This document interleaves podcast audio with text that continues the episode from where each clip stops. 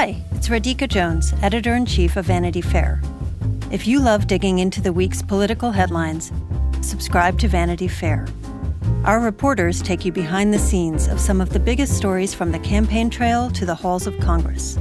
Just for our Inside the Hive listeners, save 15% on a yearly digital subscription to Vanity Fair with promo code POD15.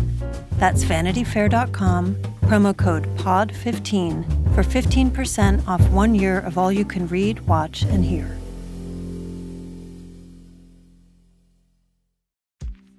AI is making waves in every field it touches. President Biden is now on TikTok, and the election draws closer each day. With so much going on in the world, it is hard to keep up with it all, let me tell you. Hi, I'm Kai Ryssdal, the co host of Make Me Smart. It's a podcast from Marketplace. And every weekday, Kimberly Adams and I break down the latest in business and the economy with short daily episodes to make it easy for you to stay in the know. Listen to Make Me Smart wherever you get your podcasts.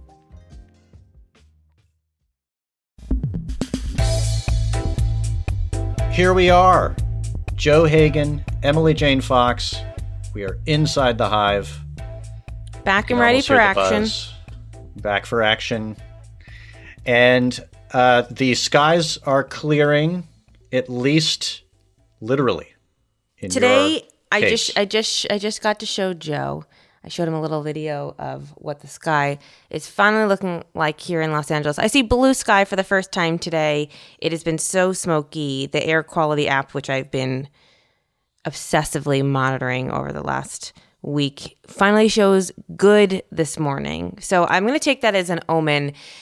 And it's, I guess the, it's the true silver lining of our conversation today, right? Because you are getting into an interview that is uh, not blue sky. There's no sunshine. Sobering. Sobering, to say the least. The irony, just, you know, to stay for a moment on the weather patterns the irony is that the red haze that has been covering California during these wildfires has made its way east. Mm. And last night, we could see them in our own skies. And I was getting reports from friends of mine in Massachusetts, even Vermont, that they were seeing the red haze that had traveled all the way from California. You know, if you need any evidence that the world is interconnected and that, you know, the weather is our climate, uh, there it was in red. Well, Joe, it makes me feel connected to you under the same fucked up sky in the same scientific reality, though our president seems to not believe in science. Science who, really? Who's that guy? Yeah, yeah. Who is that, Mr. Science? Uh, yeah, this week I'm talking to uh, a historian named Peter, Peter Fritzsche. He wrote a book, came out this summer. It was uh, reviewed in the Times. It was called Hitler's First Hundred Days When Germans Embraced the Third Reich. Now, inside the hive, we're not going to turn into the History Channel uh, or promise you some sort of BBC like documentary, uh, you know, with black and white um, film footage and, and so forth. But there's a, a way in which this is very much in the news, which is this is very relevant to things that are happening this week. You know, for the last many years, the term Nazi, fascist, and so forth has been used as a kind of polit- you know a cheap political bludgeon, right? Uh, on Twitter or where on TV, you know, people say, "Oh, that person's acting like a Nazi. They are a Nazi." I mean, in the last three or four years, uh, I tried to resist going there, but recently, uh, alarm bells have been going off in my mind, and I think for a lot of people, who are looking at the news and beginning to wonder if the echoes uh, of fascism and Nazism that we learn about um, are happening right now uh, during this election in Trump's America and in the form of Trump, but also William Barr. Have you been following some of the things that William Barr has been saying this week? I have been following them, and I've been talking to people in Trump world about what is happening. And yeah. uh, someone put it to me very succinctly yesterday, and it's someone who's been around uh, President Trump long before he was president, when he was just plain old Donald Trump. And he said to me, the only thing that that he could say was he really finally got his Roy Cohn, but this Roy Cohn just happens to be in the shape of a Republican man who used to be respected. And yeah. he is a lackey of the highest degree. It is it is norm shattering. It is sort of heartbreaking. It's appalling, and um, I, I mean, I've I think we have all felt that way for many, many, many, many months. This week in particular, it feels like it feels like he has just sort of lost the thread. I, I kind of felt this way about um, Ivanka Trump during watching Ivanka Trump during the RNC, where I've covered her so closely for five years, and uh, I've seen this evolution of like so so many people don't accept her and she gets criticized for everything she does mostly rightly. And so she sort of hardened into this position of well they're going to say bad shit about me anyway so i'm just going to do what i want to do and whatever is going to serve me best at present moment. And i feel like we've seen that with bill barr this week. We've seen he's been rightly criticized for every action he's taken in order to protect his boss, President Trump, for the last however many months at this point he has been uh, Attorney General. And um, I, I, think that what we're seeing is someone who is hardened into his position. Uh, you know, he's letting his freak flag fly. It, can can we say that? I mean, whereas he was supposed to be, you know, a, uh, a ostensibly nonpartisan, uh, you know, judicious, uh, objective observer of the law. See, and and there's another um, critique that I think we should. My puppy hates account. him. She hates him. But this week he comes out in an interview um, and says, you know, that the U.S. is going down the quote unquote socialist path if Trump is not reelected. He's talking about charging protesters with sedition. This is a guy who has flexing his muscle on behalf of Trump in a way that is frightening, frankly, and a lot of people are frightened by it. I see, I, we see newscasters uh, who is, uh, you know, normally trying to, you know, show a level of obje- objectivity, but whose jaws are hanging down listening to this man speak. And the reason it's relevant to today's interview is that it was exactly this kind of um, you know fear mongering to the public that if you do not vote in and elect Adolf Hitler and the National Socialists into power in Germany in 1933, you are going to face chaos on the streets from socialists, from Bolsheviks, right? In fact, you know, uh, I, I mentioned in an interview a couple weeks ago this guy, Matt Schlapp, the head of CPAC. Okay. Uh, I saw the other day he posted uh, a picture that he had put a sign in his yard. It said, America or socialism, right? That's your choice. America or socialism. Well, this is exactly what the Nazis did. They said, you have one choice Marxism or the German people, mm. right? And this historian, Peter Fritzsche, who I'm going to be speaking with and who you'll be hearing from momentarily, uh, draws all of these interesting parallels. There are distinctions, but what's frightening, Emily, is that there are becoming less and less distinctions in the historical analogy mm. than than is comfortable. Mm. And um, you know, last uh, interview I did was with Stuart Stevens, the former GOP strategist, who has sort of renounced his membership in the Republican Party. And he began to, in his interview, talk about some of the analogies with early rise of the Nazi Party. And he himself was frightened as somebody who had studied this history. And so that was the reason I thought I'd bring this guy on and talk to him today. And he's incredibly illuminating, smart. And lastly, um, there was a poll this week that showed young millennials and Generation Z in this country the the unbelievable ignorance about the Holocaust. Those numbers, uh, 60, yeah, were, mind blowing. I, I honestly don't know how we got to a place where those are present day realities. You, you have to hope that the that the numbers and the polling is not right. I I, I truly my my puppy again. She's just like she's on it today. Distressed. She's. Distressed. I, I don't blame it. her. I feel she feels my energy. She feels the Earth's energy, and she's just speaking her mind. More power to her. I I have to hope the numbers are wrong. I fear that they're not. Uh, do do you have right. the numbers in front of you?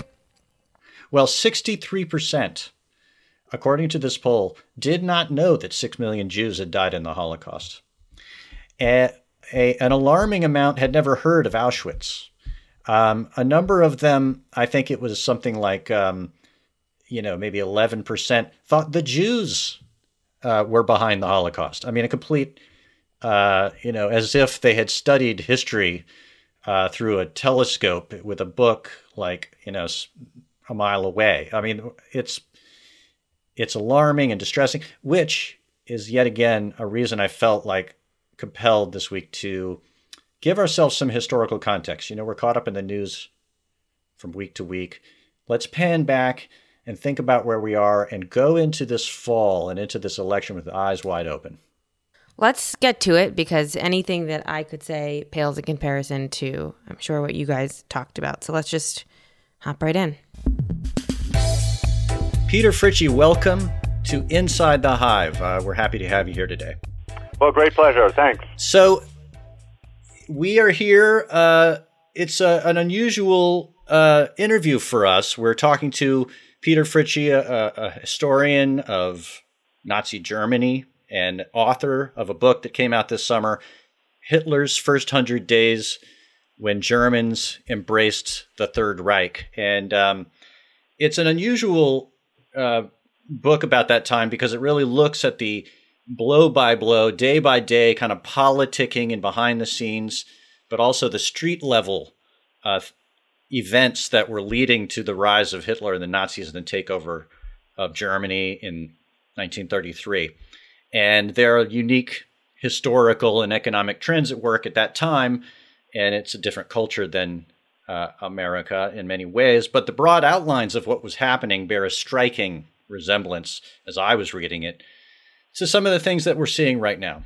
And as you have pointed out to me, uh, Peter, one of the most uh, kind of interesting parallels is just the sense of surprise and shock uh, and the unlikeliness of Hitler's you know rise to power. He was an unlikely figure um, in an otherwise democratic country, and that parallel is one we're seeing and have seen with the rise of Trump uh, in this country. And, um, you know, when you were writing this book, I have to assume some of it was being written while Trump was rising to power. Did you see some of these parallels? And can we, as I was reading it, a lot of it seemed to be right there in black and white, the similarities.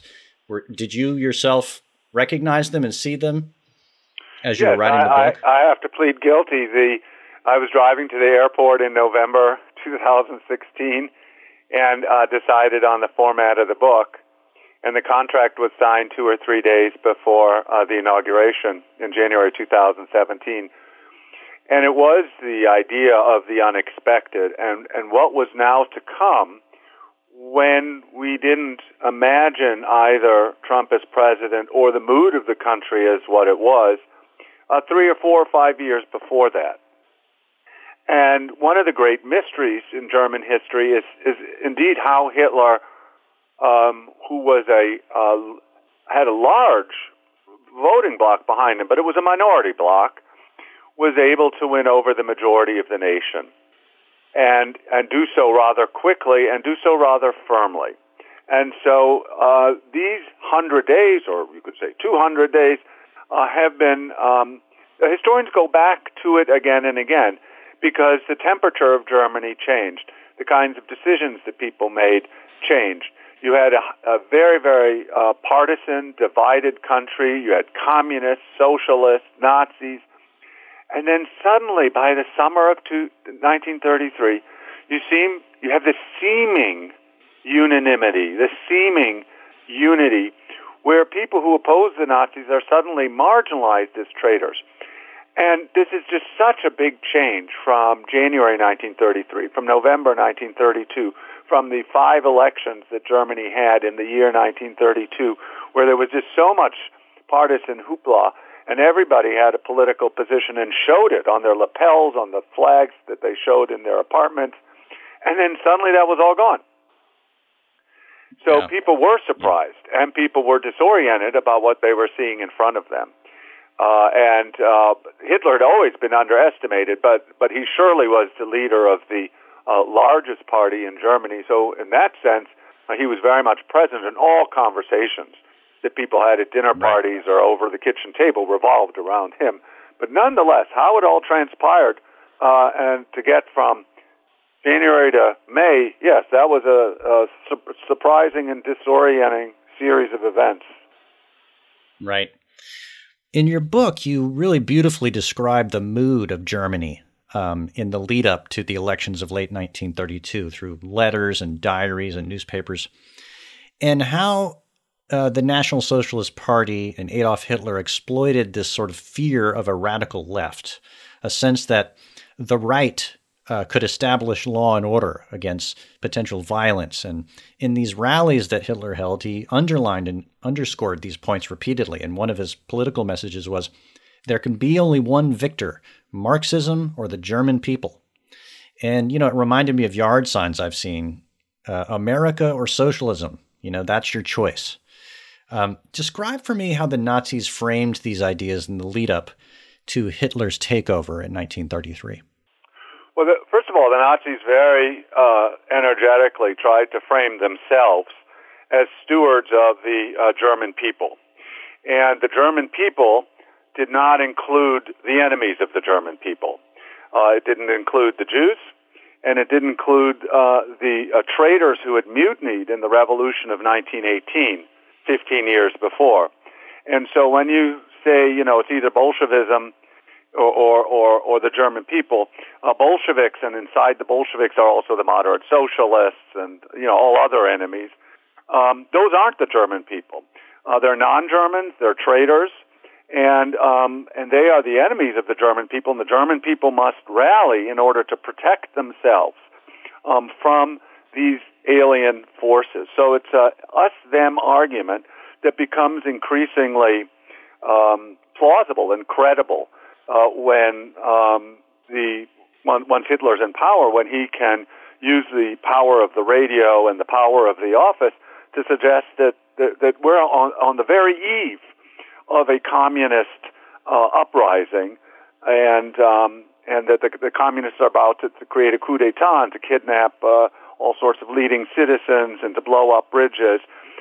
This was all without evidence, uh, because it, there is no evidence but um, but he really created uh, the Nazis really created a situ a, a sense right before those last elections in March 1933 that Germany was on the verge of being overrun by the Bolsheviks, and this played into anyways how middle class Germans thought of the, the communists and the socialists. Germany was so divided that even moderate socialists and and um, middle class nationalists rarely worked together, even at the local level.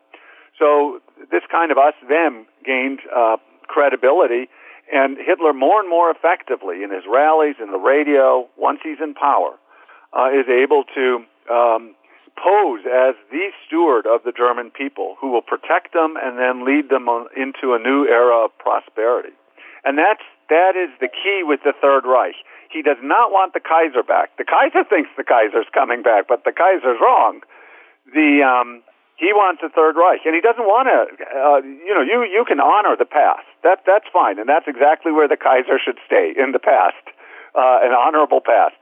Um, but this is a new future led by a uh, frontline soldier, not a general, um, and and not a, a, a not a not a representative of the elites. Uh, Hitler's popularity and his success is because he is a, a regular man a regular frontline officer like so millions of other uh, Germans, and uh, has no status and class pretensions and doesn't doesn't talk in those ways. And so it's not a restoration of the Kaiserreich. Uh, what it is is the destruction of the Weimar Republic in order, uh, which is an unhealthy, degenerate form, uh, in order to get to a healthy, unified uh, remilitarized Germany. It's probably important to note for people who might not have the historical context here that the Weimar Republic was the previous government regime. Uh, perceived to have been adrift and unresponsive at a time when the Great Depression had come along.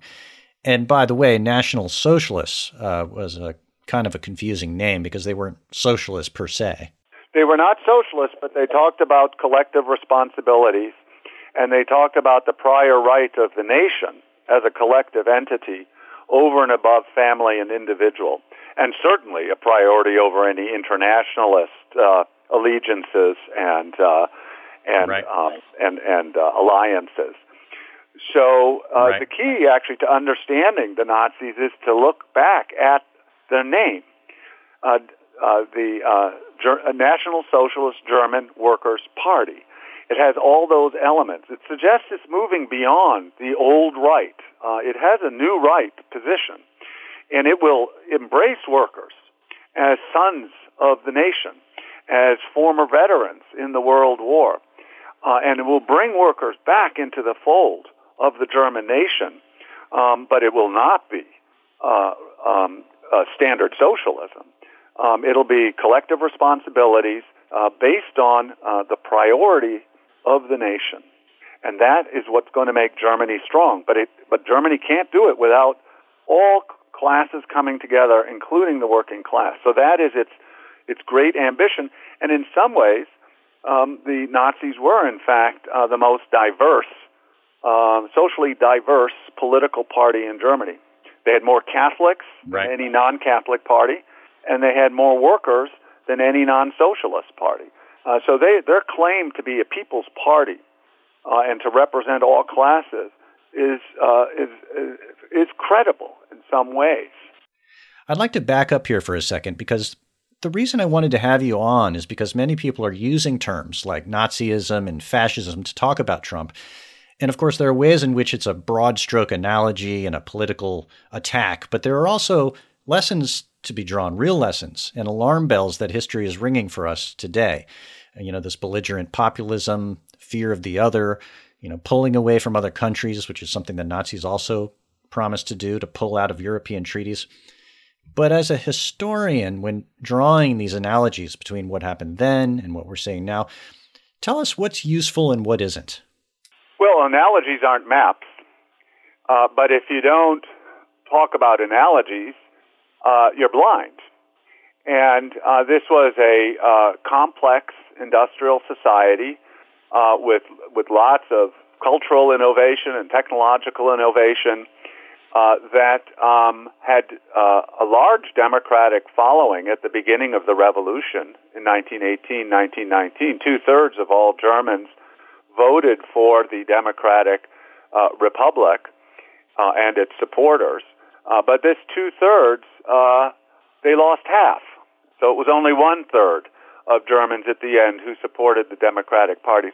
So within 10, 12 years, uh, you, you can have this enormous uh, sea change in the points of orientation that people make. And so it's not democracy uh, per se, and then um, voting for parties within it. It's an, uh, it's an outright rejection of democracy and parliamentary methods as um, deunifying uh, splintering, fragmenting, and actually uh, sapping the strength of the German nation. And so all sorts of procedural things about democracy, about law, um, all that is less important than re- for the Nazis and their supporters than reestablishing the the greatness and prosperity uh, of Germany and putting Germany back on the right track. And democracy was seen as an impediment uh, to all of that.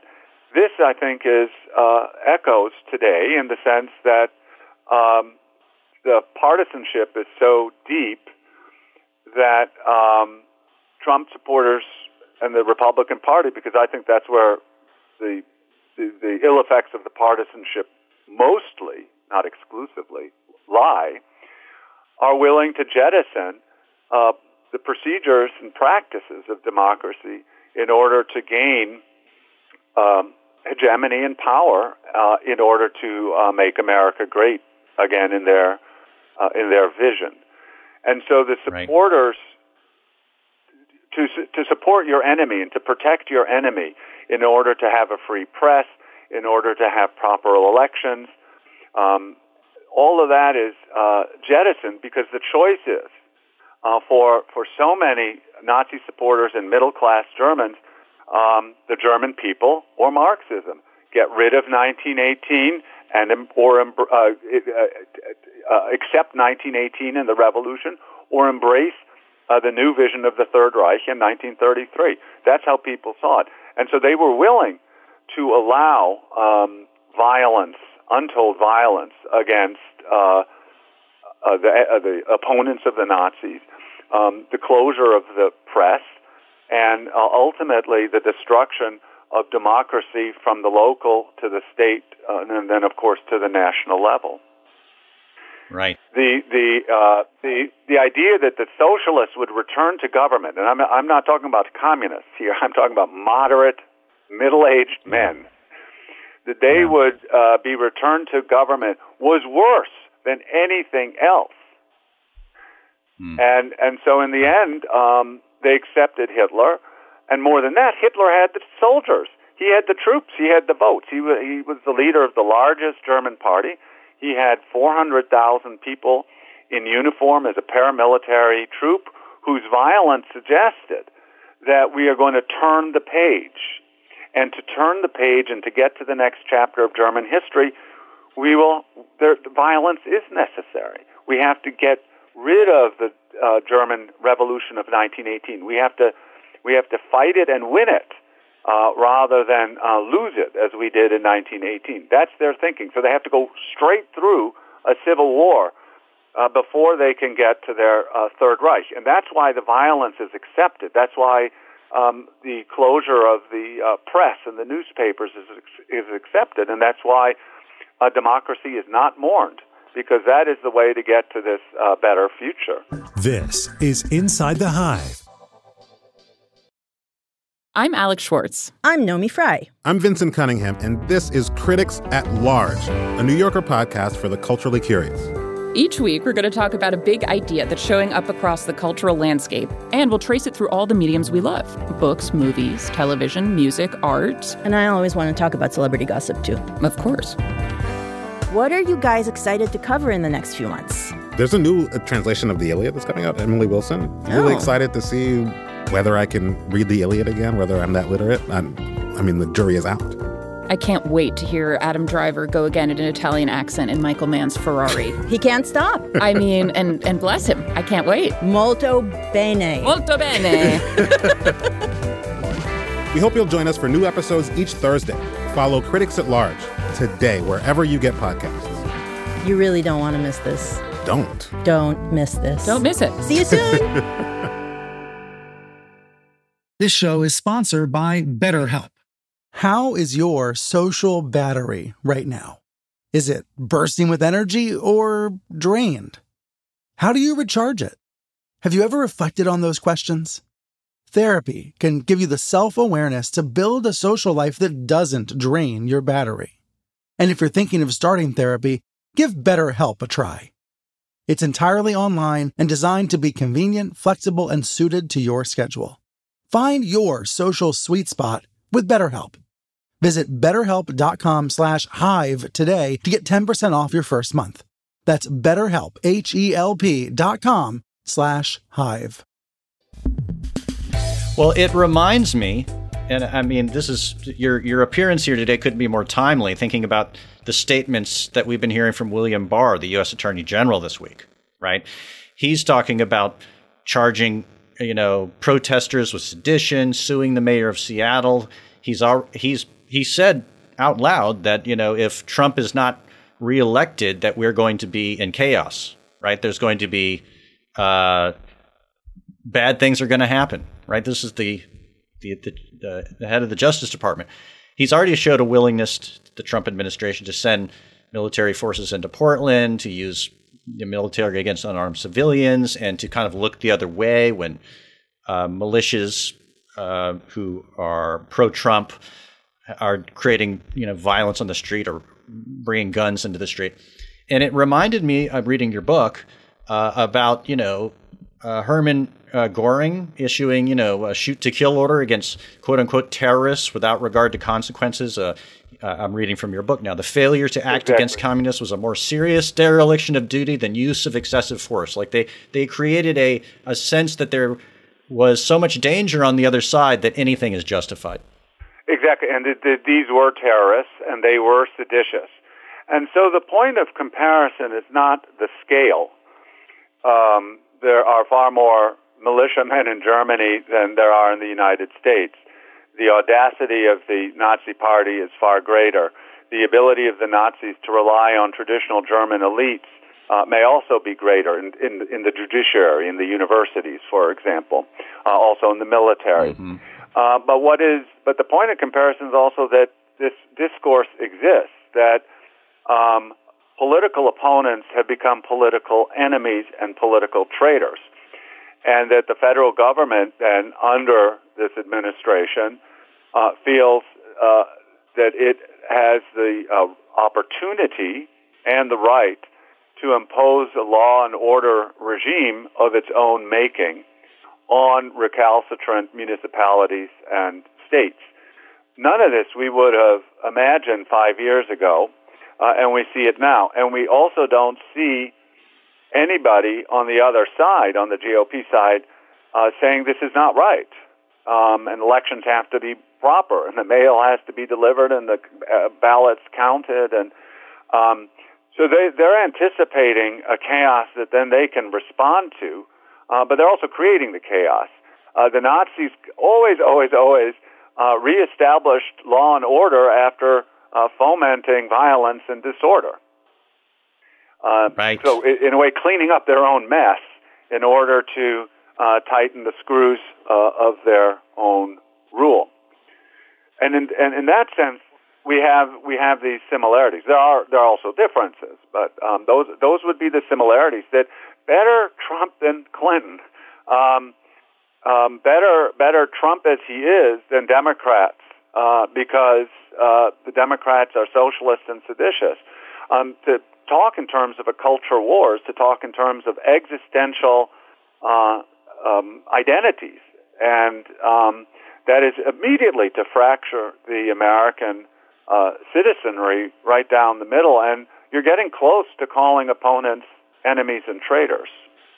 Oh well, they. I mean, they've done that. I believe. Uh, you know, at least their their allies in the press and so forth. And and one of the things you point out in the book is, uh, and these analogies again are probably broad, but you know, the uh, when Hitler sort of uh, brokers his rise to chancellor of Germany, he does so uh, with the help of other, you know, leaders of other parties who weren't necessarily his allies, but who became kind of convenient partners in it and, and I'm talking now about Paul um, Hindenburg and uh, um, Franz von Papen, who who was mentioned in an interview uh, a couple weeks ago with Stuart Stevens, the GOP strategist. But um, that and and the way that he was able to um, kind of push those guys aside and really claim ultimate power and you can correct me if I'm wrong, but I'm, from reading your book, it seems like part of it was to do exactly what we're talking about, create a sense of a permanent state of siege,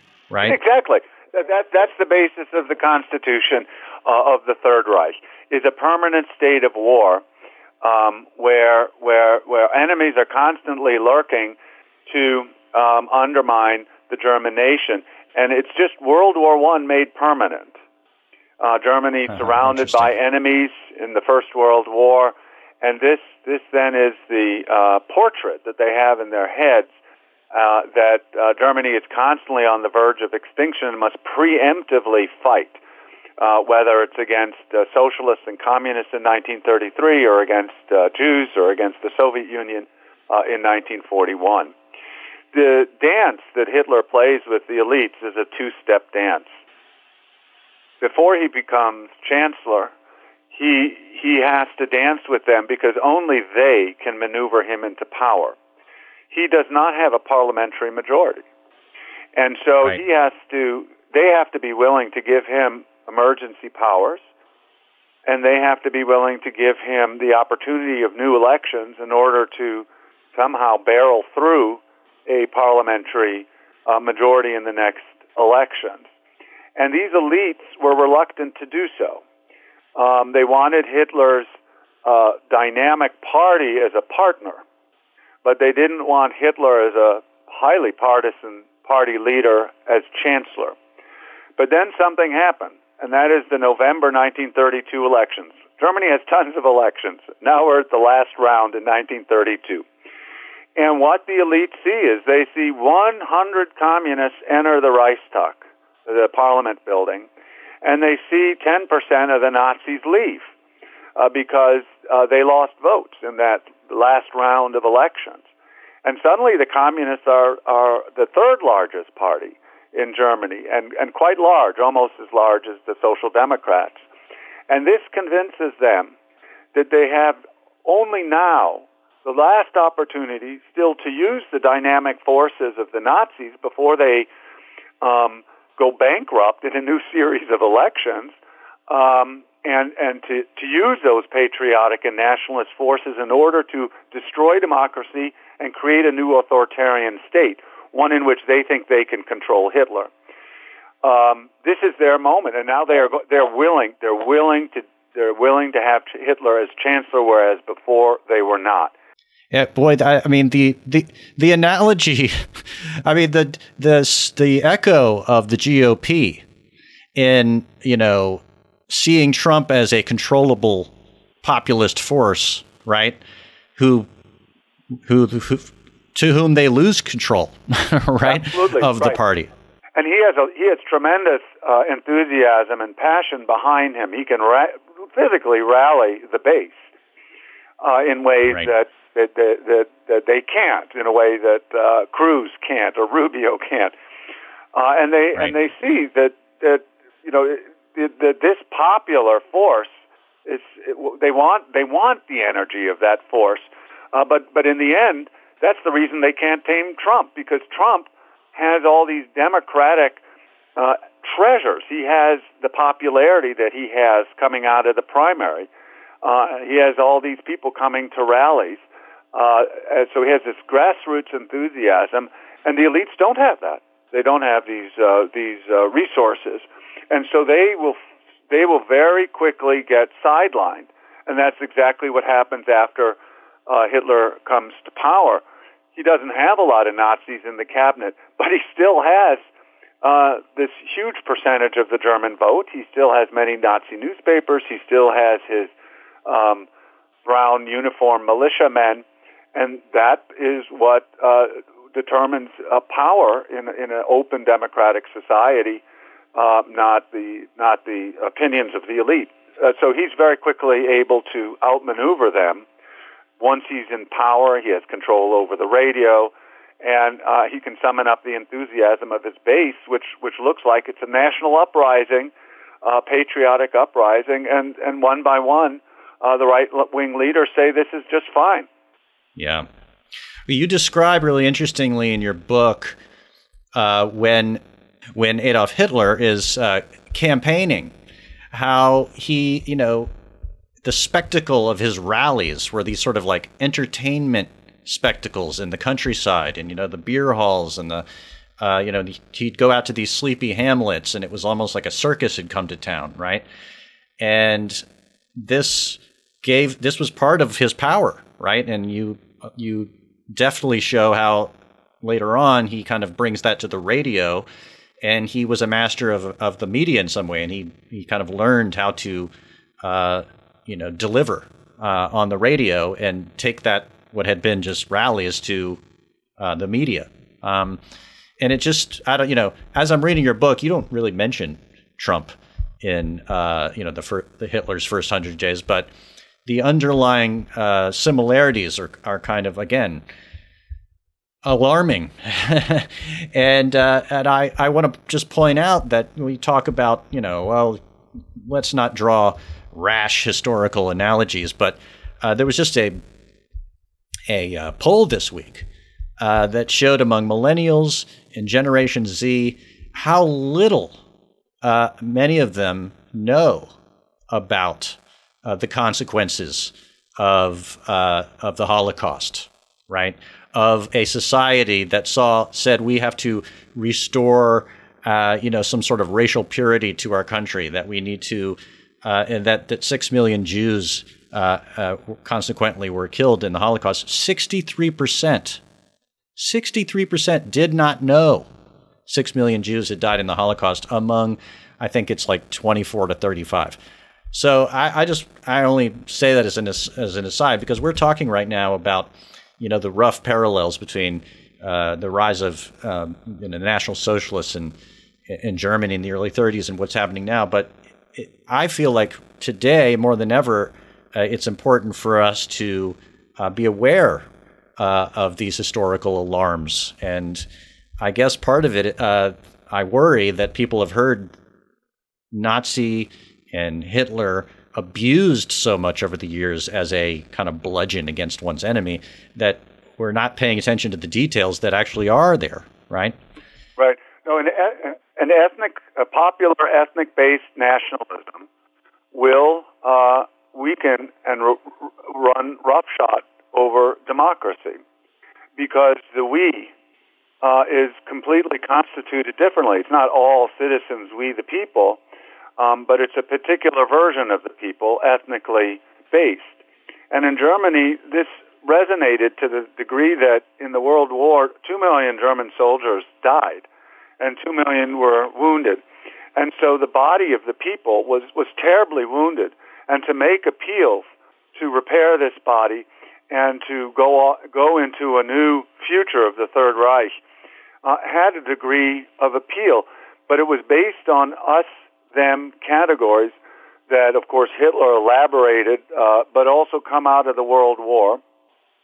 And this appealed to uh, many, many Germans uh, in 1932 and increasing numbers after 1933 because Hitler was able to portray the Nazis as the representatives, the stewards, the guardians of the nation. His opponents then were traitors. And he did this he could do this via spectacle with these tremendous rallies. The radio, as a government minister, he had a monopoly on the radio. Political opponents were not allowed to use the radio. And people believed the radio back then more than newspapers because they thought it was direct and unedited. Right. And so the sounds of the radio, and I'm not talking about Hitler's words, I'm talking about the applause and the screams of the crowd that people hear mm-hmm. through the broadcast are seem to stand in for the jubilation of the nation. And wh- how these rallies were created, it's not that everyone sits around a radio and listens to a Hitler speech that he's giving live somewhere else. These are live events all around the nation. They, they have their own rallies, they have their own torchlight parades in big town, little town, and then uh, the radio is put onto the market square and uh, Hitler's speech is broadcast, and the Nazis ask the people turn on their radios and open up their windows so that the sound goes into the streets. The sound of the nation, the sound of the awakening nation goes into the streets. And so people are not passive. Uh, they are active participants in these um, radio broadcast rallies because they have their own uh, rally and parade on the marketplace. And this becomes then a national feeling. What is deceptive about all of this is it's just simply not all Germans. And uh, mm. and Hitler was extremely frustrated. He thought, with all this enthusiasm, he must he must have way over a majority. Uh, right. But that ne- that never happens. And uh, even in the last elections, you know, we can say they're semi-free. They're, they're more or less accurate. Um, the uh, the Nazis only get 43 percent uh, along with their mm-hmm. coalition partners, they they eke out 52 percent. Uh, this is this after months of ca- weeks of campaigning and, and weeks of radio noise. This is not exactly impressive, but it's right. enough. It's enough, and That's because right. the the enthusiasm and the momentum and the dynamics and the visuals and the acoustics are all on the Nazi side they draw in more and more Germans, and so this 52% grows. And people decide to cross the threshold into the Third Reich to see the unity, to see the importance of allegiance and loyalty to Germany, to finally get rid of the political disunity and fragmentation, uh, and street fighting that had existed, uh, and to and and to go into the Third Reich. And rally after rally, more and more people crossed that threshold, and importantly, more and more people saw their neighbors crossing the threshold, thinking their neighbors had suddenly become convinced and had become converts. And no right. one knew where the line was between fear, opportunism, and desire. Uh, but what you saw were these immense uh, public meetings and assemblies, and that convinces more and more people that this is it. This is the new Germany, whether we like it or not, and we have to make our peace with it. And in fact, there's many good things about it. Comradeship is a virtue. National unity is a virtue. Um, uh, caring for your uh, for the national community and, and healing it after the World War and the Treaty of Versailles. All those are national virtues. And most social democrats and communists have been veterans themselves in the World War, 60%. And so they could they could go back to their past as veterans fighting for Germany against the French, and and and you, and that became a usable past in the Nazi present. Mm. But I mean, me, one of the other, yeah, go ahead. Well, I just want to just outline some differences, though, and uh, they are, uh, I think, very pertinent. Uh, one, uh, Hitler is a, uh, a, a extremely intelligent and dedicated political ideologue who uh, is the leader of the largest political movement that Germany has ever seen, and he's on the cusp of a, of a real revolution. Um, number two, his base is young, educated, and dynamic. The German universities are the first place uh, that became Nazi. And uh, hmm. so it's an extremely young and dynamic, future-oriented base. This is almost the opposite of the rural um, and and rather old uh, base uh, that uh, that that Trump has. Uh, right. And, and, three, Hitler has a militia um, that becomes an auxiliary to the police uh, within 25 days of him coming to power, at least in the huge state of Prussia. And so suddenly all his bully boys are actually policemen. Uh, mm-hmm. And this uh, militia is 400,000 people large. That's bigger than the German army and the Prussian police force put together. This is a huge, huge uh, force. And uh, and so uh, this we you know we have militias now, whereas we had much fewer before. But the scale is uh, is very different. Also, the judiciary in Germany, the universities in Germany, all quickly make their peace. All the big institutions uh, that had survived the uh, revolution um, are, are nationally inclined, nationalistically inclined, and so it's far easier for them to think that they can work with Hitler uh, than to to um, to imagine uh, living under a social democratic rule. And so there are not independent um, powers uh, that can put checks on the federal authority uh, of Hitler's government. And, uh, and that's, of course, different also in the United States. This is Inside the Hive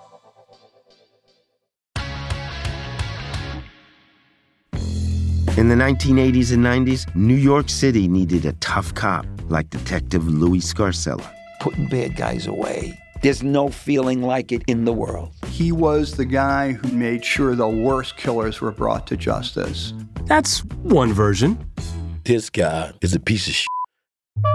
Derek Hamilton was put away for murder by Detective Scarcella. In prison, Derek turned himself into the best jailhouse lawyer of his generation and the law was my girlfriend. This is my only way to freedom. Derek and other convicted murderers started a law firm behind bars. We never knew we had the same cop in the case. Scarcella. We gotta show that he's a corrupt cop. They can go f- themselves. I'm Steve Fishman. And I'm Dax Devlin Ross. And this is The Burden.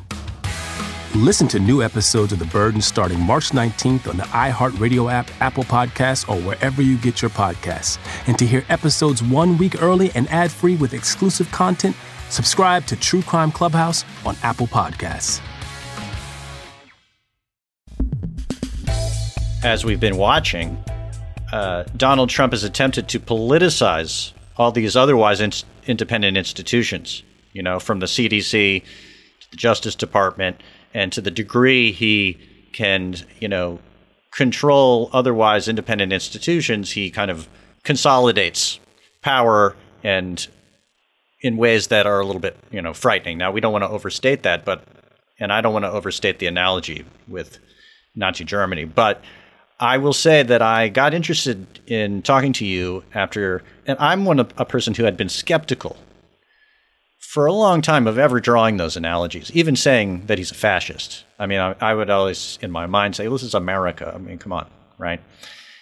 But one thing after one thing leads to another, and the next thing you know, you see uh, Donald Trump having a convention event on the lawn of the White House, and the spectacle of it being so, uh, you know, a nationalistic, but seeming to be um, over, you know, taking the people's White House and using it as a kind of propaganda force, and uh, and I would also say just, and you can tell me what you think about this, but yes, uh, the demographics of Trump's following are older, and he certainly doesn't have a lot of following in the universities in, in the country. But there are these sort of independent groups that we're seeing cropping up uh, who are younger, uh, kind of right leaning, and in some cases violent.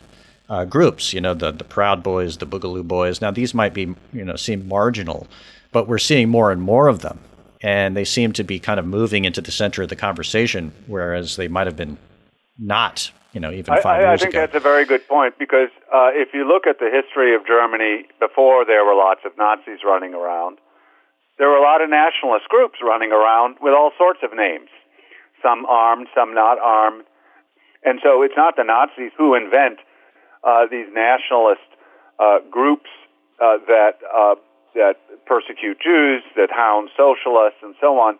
Uh, that existed throughout the 1920s.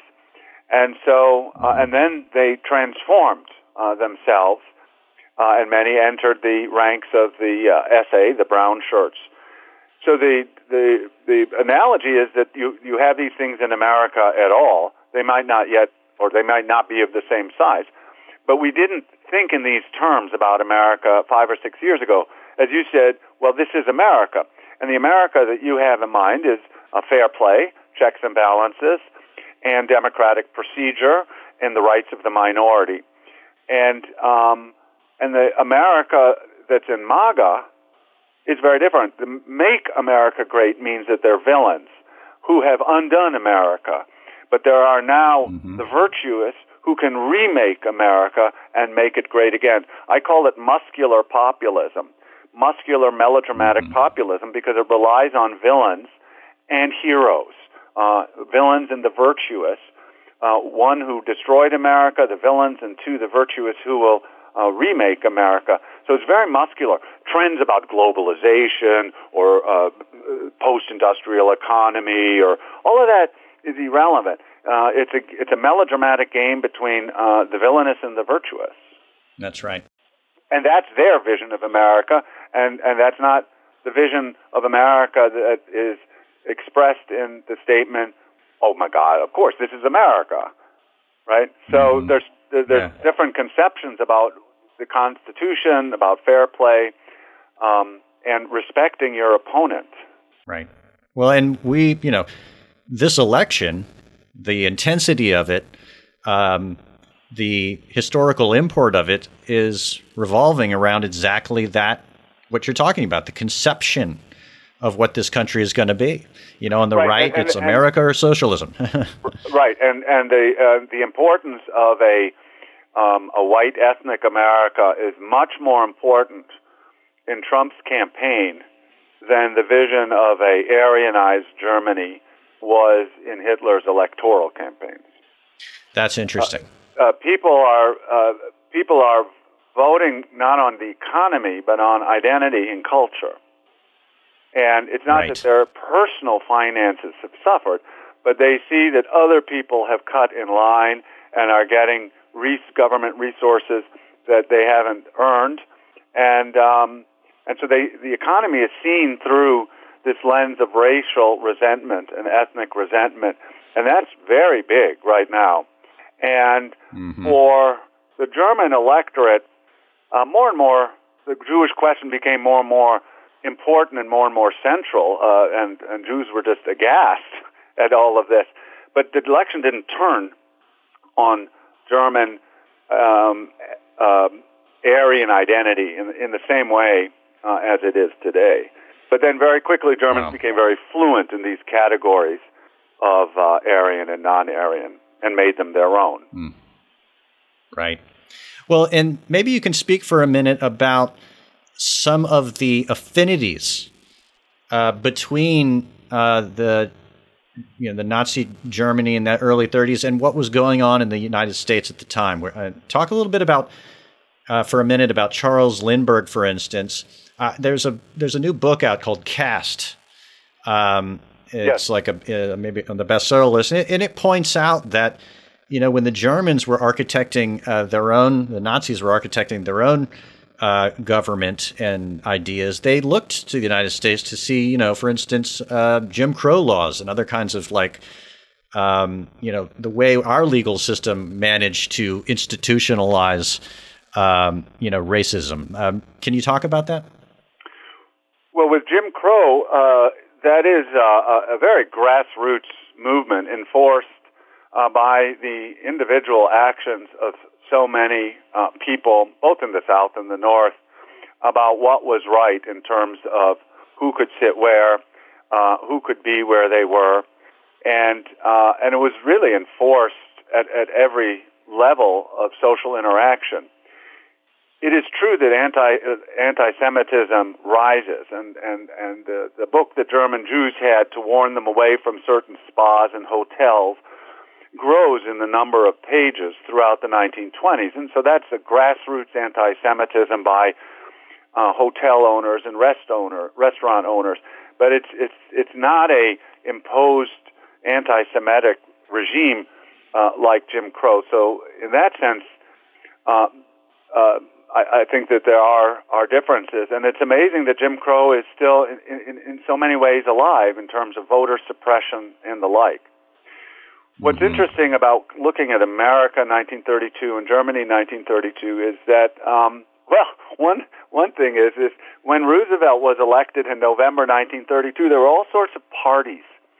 Um, I mean, prohibition was still there, but people danced out of joy. Mm-hmm. Uh, at least Democrats did, but it was an overwhelming victory. Uh, Nazis don't dance; they mm, march. That's interesting. That, that's one difference. Uh, the other is only 2% of Americans in the November election voted for either the communists or the socialists. So people still stayed with the two parties, the, the, the two system parties. So there was not anti-system, uh, uh, there wasn't system disloyalty in the same degree to which you had in Germany where the communists and the Nazis have a actual negative majority in, in the parliament. And uh, Roosevelt spoke on the radio to friends, said, my, you know, my friends.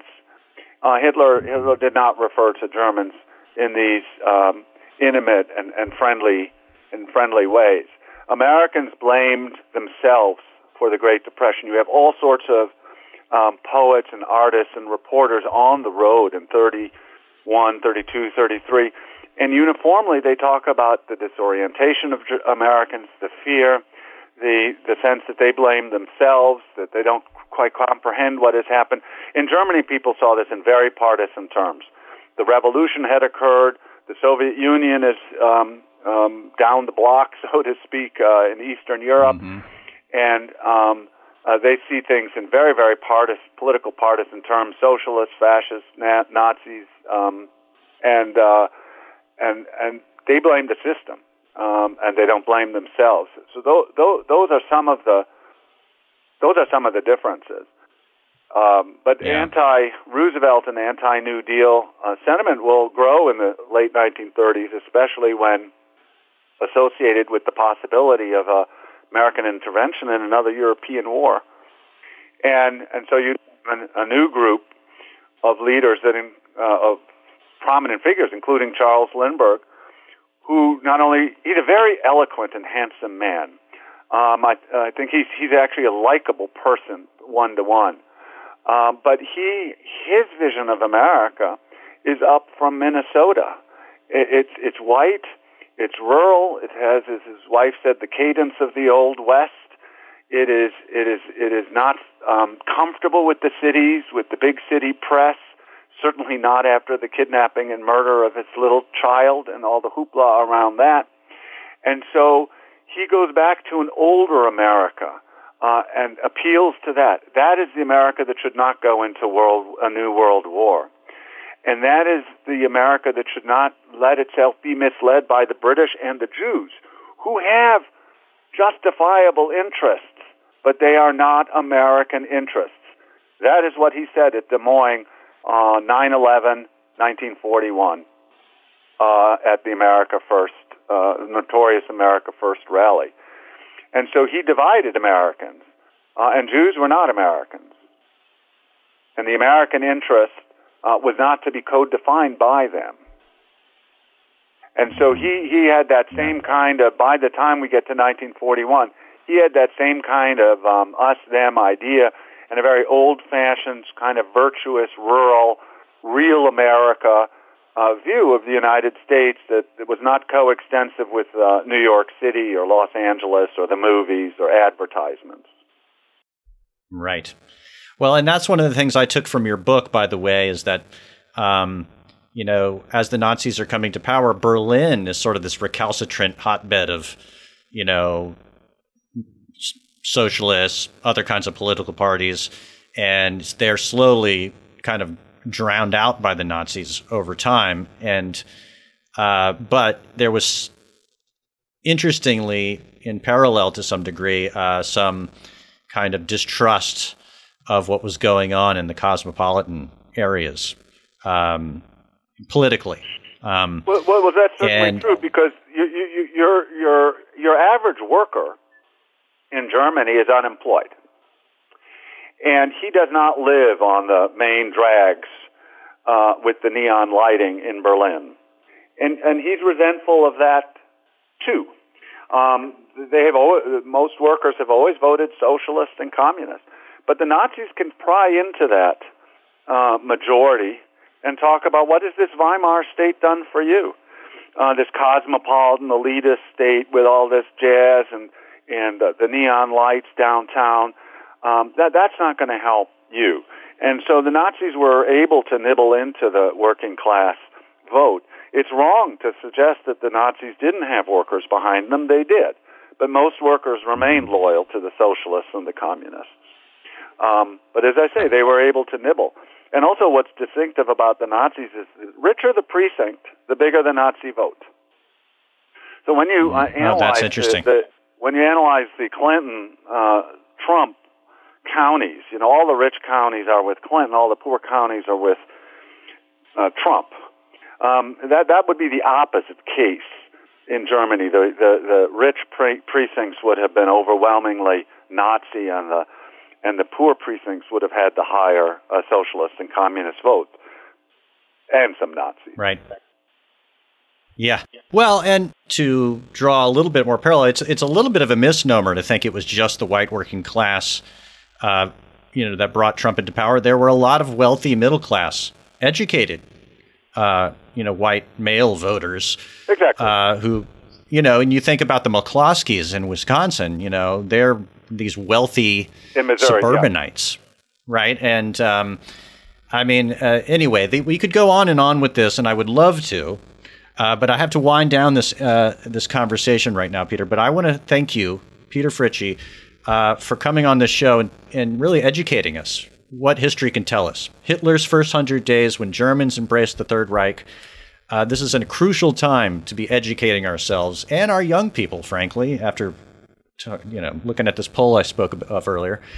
And I think all of us should be going into this election, into this fall, with our eyes wide open and armed with this kind of education. So thank you very much, Peter, for coming well, on. Thank you very Inside much. The Stay safe. And that's our podcast this week. I'd like to thank my co host, Emily Jane Fox, and of course, our sterling producer, Bob Tabador at Cadence 13. If you want to hear more episodes of Inside the Hive, you can subscribe at Apple or radio.com or wherever you get your podcasts. I'd like to thank our sponsors. Please support them the way they support this podcast, and we will see you next week.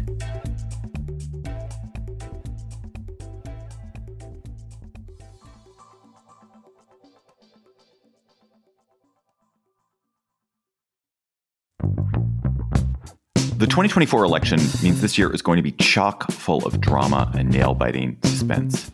You deserve a politics and news podcast, expert analysis, no spin, no BS, just trusted journalists talking about what you need to know. I'm David Plotz, and each week on Slate's Political Gabfest, I sit down with the New York Times' Emily Bazelon and CBS News' John Dickerson to do just that. Join us as we unpack the latest in politics, news, and the courts. Listen to the Political Gabfest every Thursday, wherever you get your podcasts.